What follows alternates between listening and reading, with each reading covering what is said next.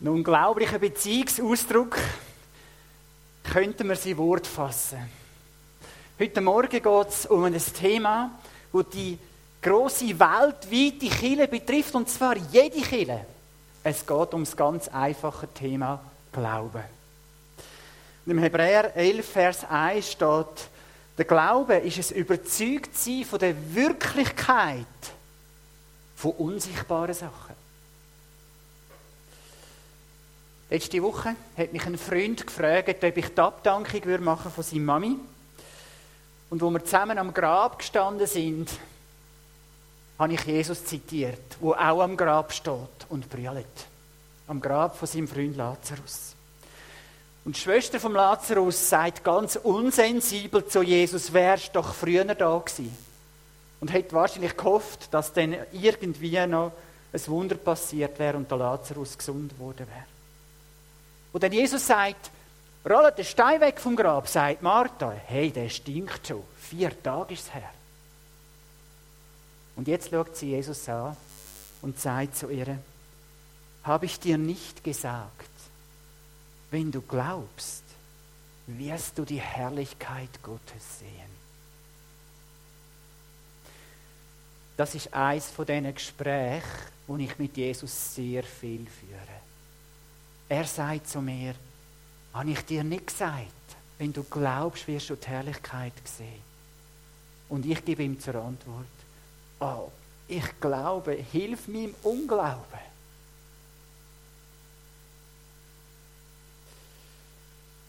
Ich glaube, hilf mir im Unglauben. Das ist der Schrei von einem verzweifelten Vater, der seinen kranken, dämonisch belasteten Bub zu Jesus bringt. Und wir lesen heute Morgen miteinander die Geschichte und ich werde mit Ihnen, mit euch über die Geschichte ins Gespräch kommen.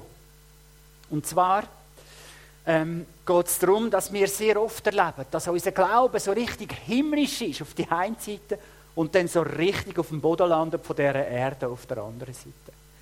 Es geht um Glauben, wo man uns manchmal Flügel verleiht, wo wir abheben fast. Und um Glauben, wo manchmal kaum zu ertragen ist, der Glaube.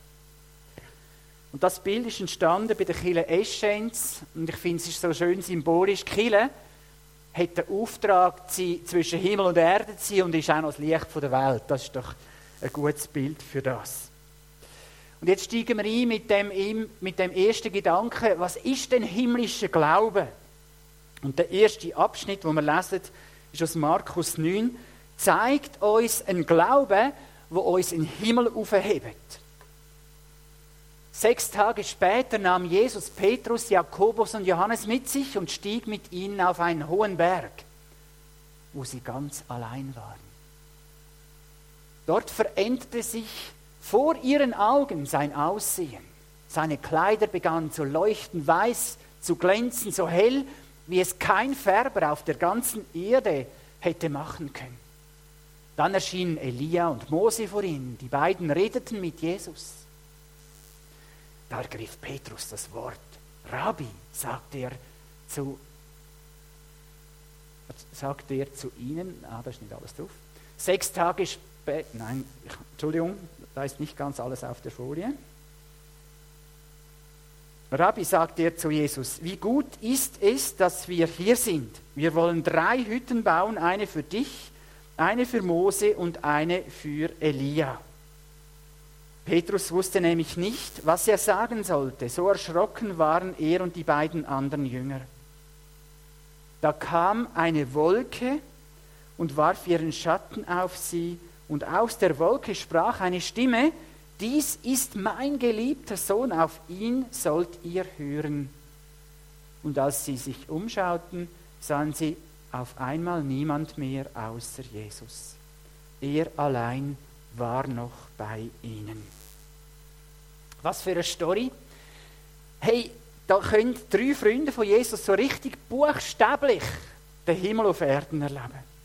Elia gilt als Prototyp der Propheten im Alten Testament und der Mose ist so ein der Gesetzgeber und der, der als Erlöser gilt im Alten Testament. Und Jesus reiht sich ein in diesen alttestamentlichen Helden, in diesen alttestamentlichen jüdischen Führer.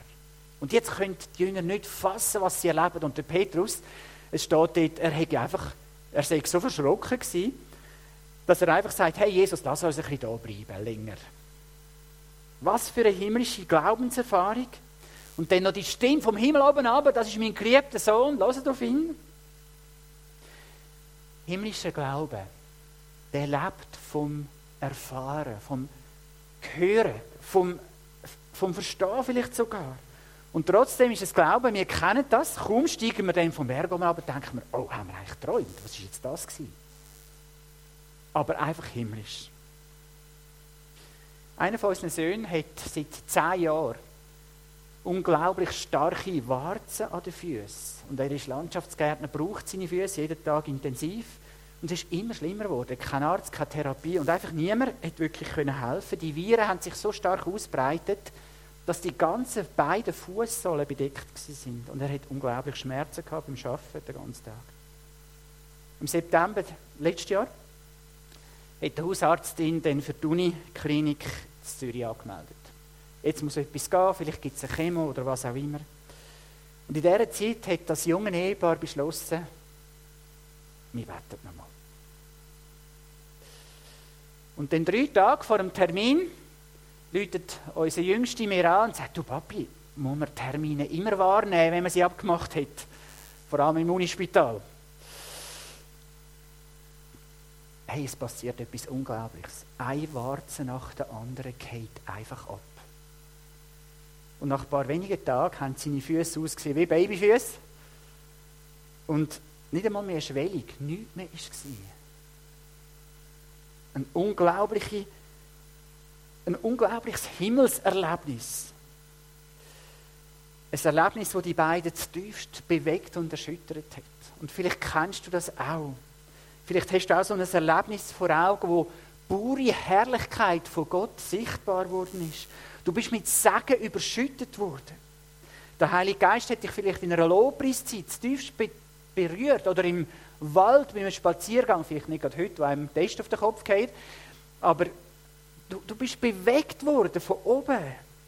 Also das Beispiel vor Augen, als wir ein Baby hatten, ganz das erste, sind wir in Schweden Ferien gewesen, ich habe nicht geschlafen immer und es war ein Krach gewesen, und es war überhaupt schwierig gewesen und so, wenn man sich als Mann als erste Baby gewöhnt, oder?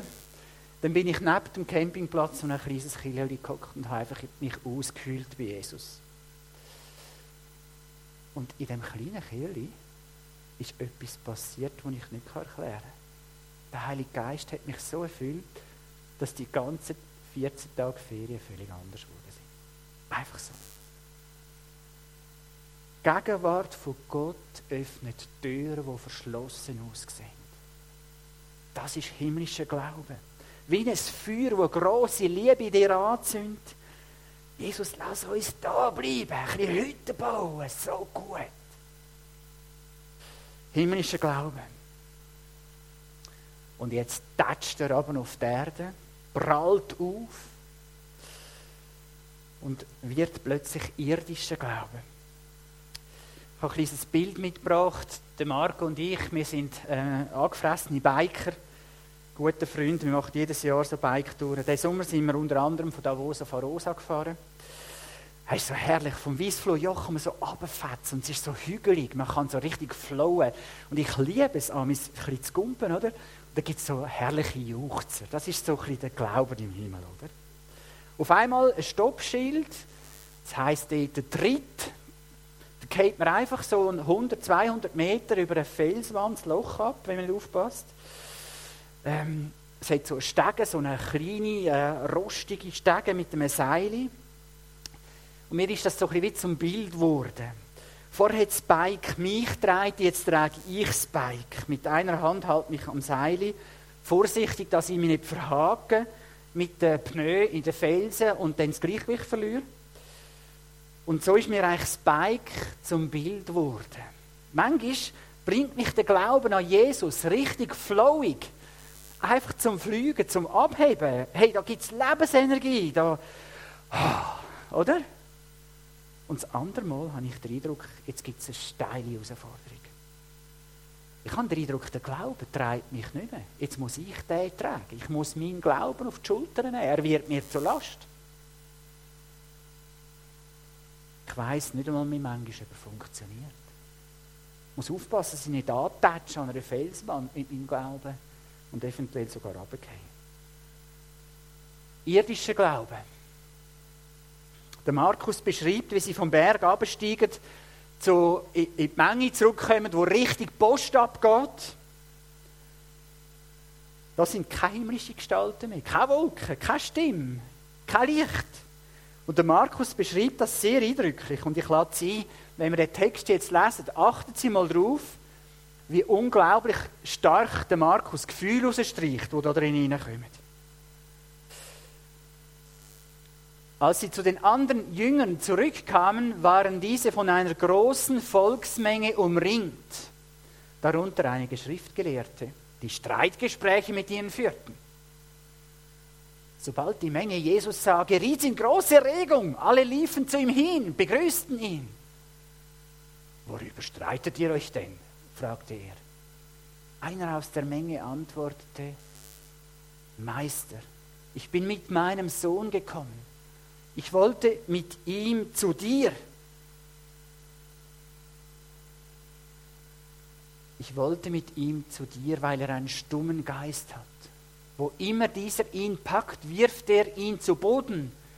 Dem Jungen tritt Schaum vor den Mund, er knirscht mit den Zähnen und er wird ganz starr. Ich habe dann deine Jünger gebeten, und jetzt, Entschuldigung, steht es wieder nicht mehr da. Ich habe dann deine Jünger gebeten, den Geist auszutreiben, aber sie konnten es nicht. Sie konnten es nicht. Ach, es wäre doch so viel schöner, in der Gegenwart zu bleiben von Gott. Seine Herrlichkeit noch lange zu geniessen. Das Leben ist doch dort so viel besser. Und der Glaube braucht solche Zeiten mit Jesus. Aber schaut mal, wenn wir den Glauben nur würden alleine mit Jesus leben, wären wir blind für die Not von unseren Leuten um uns herum. Und so gehört der Glaube mit in unsere Welt hier. Und die Situation, die Jesus antrifft, ist prekär. Der Vater hat seinen Sohn zu ihm bringen. Ich habe zwei jüngere Geschwister, die sind beide Epileptiker als Kind, sind heute gesund, das ist ein Geschenk. Und ich kenne die Symptome sehr gut, die hier beschrieben sind. Was haben wir gekämpft manchmal um die beiden? Und mehr als eines haben wir den Eindruck gehabt, dass sie das nicht überleben. Wir haben aber heilig geschrauen. Und das klappt da nicht in dieser Geschichte. Das klappt nicht. Das klappt nicht in dieser Geschichte. Und Jesus wendet sich an den Vater. Äh, und der Vater wendet sich jetzt an die Jünger von Jesus. Und in Markus 3, Vers 14 lesen wir, wie Jesus seine Nachfolger beruft hat. Ich lese euch den Vers vor. Er bestimmte zwölf, die er Apostel nannte. Sie sollten ständig bei ihm sein und er wollte sie aussenden, damit sie seine Botschaft verkünden und in seiner Vollmacht die Dämonen austrieben. Also die zwölf, die sollen in der Kraft von ihrem Rabbi vollmächtig predigen und böse Geister austreiben. Das ist ihre Berufung. Aber es klappt nicht. Es klappt nicht. Und wie oft ist das unsere Situation? Es fehlt uns an Kraft. Es fehlt uns an Weisheit, an Vollmacht. Letzten Donnerstag haben wir mit dem Alpha Live Kurs gestartet, online. Wir haben aber auch Alpha Live Homegroups gemacht, dass die Leute auch von die schauen können oder auch mit weniger Leuten die können dran sein. Unsere Tochter hat ihre beste Freundin eingeladen und eine halbe Stunde später, eine halbe Stunde vor dem Alpha Live Kurs, läutet sie mir an und sagt, Daddy, ich muss dir etwas sagen, es ist so mühsam. Sie hat jetzt abgesagt, eine halbe Stunde vor dem Kurs. Jetzt habe ich doch so lange dafür gebetet, dass sie kommt. Und das war der Moment, wo ich sagen musste, oh, okay, du hast alles gemacht und du bist einfach ohnmächtig, du bleibst ohnmächtig. Das ist der Glaube auf dieser Erde. Manchmal prägt von Ohnmacht. Die Jünger können dem Bub nicht helfen. Jesus muss erleben, wie seine engsten Freunde sich geschlagen geben Die stehen verwirrt da, müssen diskutieren mit anderen. Irgendwie ist das Böse stärker. Manchmal scheint unser Glaube wie nicht zu genügen. Wir können mit einem Krebskranken beten. Und sie sterben gleich. Es funktioniert irgendwie wie nicht. Und es klebt wie der Makel an den Jüngern. Sie konnten es nicht. Eine der schwierigsten Aufgaben in meiner langen Zeit als Pastor ist die Abdankung von einer krebskranken Frau. Sie war so um die 50 herum. Was haben wir mit ihr gebetet? Und sie hat selber felsenfest daran geglaubt, das was im Psalm 103 und im Jesaja 53 steht, nämlich, dass Jesus uns heilt allen Krankheiten, dass er unsere Krankheiten auf sich nimmt. Jedes Mal, wenn ich sie besucht habe, habe ich mit ihr darüber reden, wie es ihr geht. Und habe auch gefragt, du, aber wir müssen doch jetzt auch über Sterben reden. Und sie hat gesagt, nein, Jesus heilt mich. Das ist Unglauben, wenn wir über Sterben reden. Wie können wir auf dieser Welt die Herrlichkeit, wo Jesus uns verspricht, erleben? Wie können wir himmlisch glauben? In unserer Geschichte passiert jetzt etwas, wo, ich noch, wo mich noch ganz herausfordert, wo, wo ich noch ganz schwierig finde. So. Jesus selber wird stark emotional. Hört mal zu. Was seid ihr nur für eine ungläubige Generation, sagte Jesus zu ihnen. Wie lange soll ich noch bei euch sein? Wie lange soll ich euch noch ertragen? Bringt den Jungen zu mir. Und man brachte ihn man brachte ihn, so wie der Geist, man brachte ihn zu Jesus. Und so wie der Geist Jesus erblickte, riss er den Jungen hin und her, so dass dieser hinfiel und sich mit Schaum vor dem Mund auf den Boden wälzte. Wie lange geht das schon so mit ihm? fragte Jesus den Vater des Jungen. Von klein auf, antwortete der Mann. Oft hat der Geist ihn sogar in Feuer oder Wasser geworfen, um ihn umzubringen. Doch wenn es dir möglich ist, etwas zu tun, dann hab Erbarmen mit uns und hilf uns.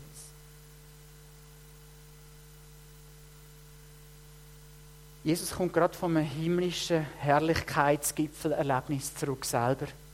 Und wir spüren, wie schwer es ihm fällt, wieder in Unglauben von dieser Welt einzutauchen, in Zweifel. Wie weit weg ist doch oft unsere Erde vom Himmel? Wie schwer fällt es ihm selber? Der Vater hat ja seinen Sohn voller Hoffnung zu Jesus gebracht und landet halt nur beim Bodenpersonal von Jesus. Ich weiß gar nicht so recht, was wir da sollen empfinden. Die Jünger haben doch versucht, alles zu geben. Und der Vater hat wie seine Hoffnung wirklich verloren. Er sagt, wenn es dir möglich ist, dann erbarm dich über uns. Und auch da stolpert Jesus noch eins. Schau mal. Wenn es dir möglich ist, sagst du, entgegnete Jesus. Und jetzt kommt ein wichtiger Satz. Für den, der glaubt, ist alles möglich. Für den, der glaubt, ist alles möglich. Da rief der Vater des Jungen, ich glaube, hilf mir heraus aus meinem Unglauben. Als Jesus sah, dass immer mehr Leute zusammenliefen, trat er dem bösen Geist mit Macht entgegen. Du stummer und tauber Geist, sagte er, ich befehle dir, verlass diesen Jungen sofort und geh nicht wieder in ihn hinein. Da schrie der Geist auf, riss den Jungen heftig hin und her und verließ ihn. Der Junge blieb regungslos liegen, sodass die meisten dachten, er sei tot. Doch Jesus ergriff ihn bei der Hand, um ihn aufzurichten. Da stand der Junge auf. Wir kommen da ganz starke Lektion über. Für den, der glaubt, ist alles möglich. Für den, der glaubt, ist alles möglich. Himmlischer Glaube scheint eine unendlich große Kraft zu haben. Unsere menschliche Fähigkeit zum Glauben scheint jedoch oft stark begrenzt zu sein. Unser irdischer Glaube ist oft voller Zweifel. Wir wollen es erklären können, sogar vielleicht wissenschaftlich. Wir wollen es verstehen können. Wir wollen auch schon vorher sicher sein, dass es klappt. Und jetzt befreit Jesus den Bub von dem bösen Geist und heilt ihn von seiner Krankheit. An dieser Stelle, denkt mich, ist etwas ganz zentral. Wenn wir ohne Hoffnung an etwas angehen, dann ist die Situation von Anfang an hoffnungslos, aussichtslos. Wenn wir mit dem himmlischen Glauben an etwas angehen, halten wir etwas für möglich und denken, doch, Gott kann das. Und wir werden uns auch so verhalten.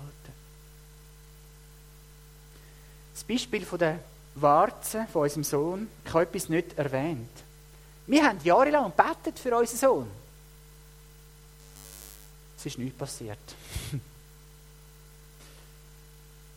Irgendwie hat es nochmal den Glauben von dem jungen Ehepaar gebraucht, wo gesagt haben, jetzt glauben wir nochmal, werfen wir nochmal unsere ganze Hoffnung in das Gebet.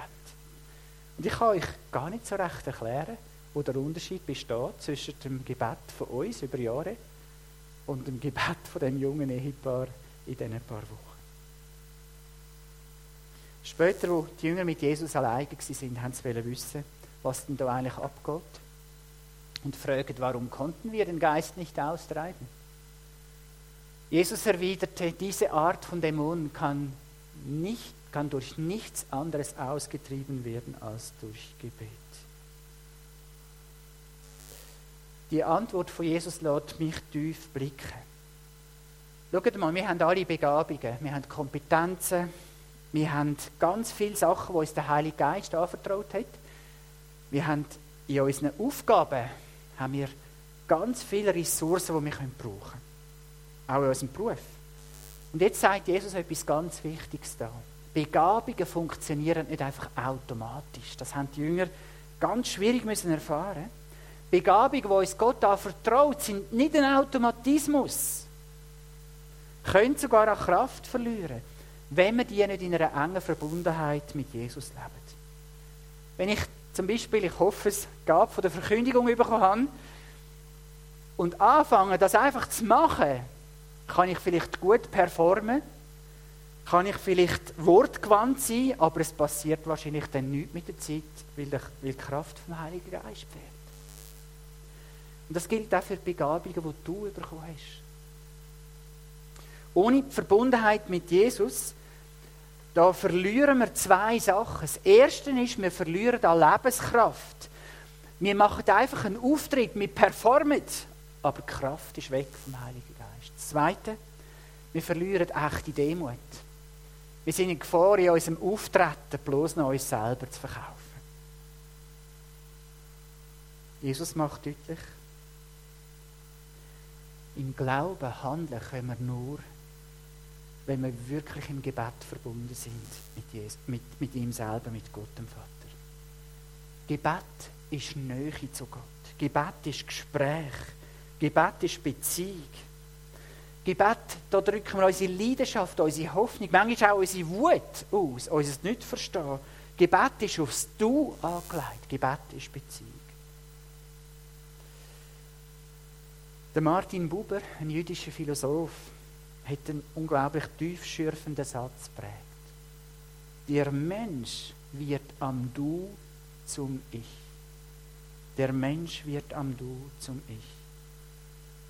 Als Menschen, die Jesus nachfolgen, werden wir mit Jesus, bei Jesus, an Jesus zu dem, was wir sind und was uns ausmacht. Nur in der Beziehung mit ihm wirst du können deine Begabungen leben. Unser Glaube bewegt sich zwischen diesen beiden Polen, zwischen dem Himmel, zwischen der Erde. Er bewegt sich zwischen diesen beiden Polen, wo Jesus sagt, habe ich dir nicht gesagt, dass wenn du glauben würdest, würdest du die Herrlichkeit Gottes sehen. Und ich gebe Jesus zur Antwort, ich glaube, hilf meinem Unglauben. Jesus, das wollen wir dir sagen heute Morgen. Wir sehnen uns nach deiner Herrlichkeit. Wir sehnen uns nach der Nähe. Wir sehnen uns nach dem, dass du der bist, wo in uns das kann, was wir selber nicht können. Hilf uns, himmlisch zu glauben. und schenke uns, dass wir den Unglauben loslassen können und dass wir Glauben finden bei dir. Amen.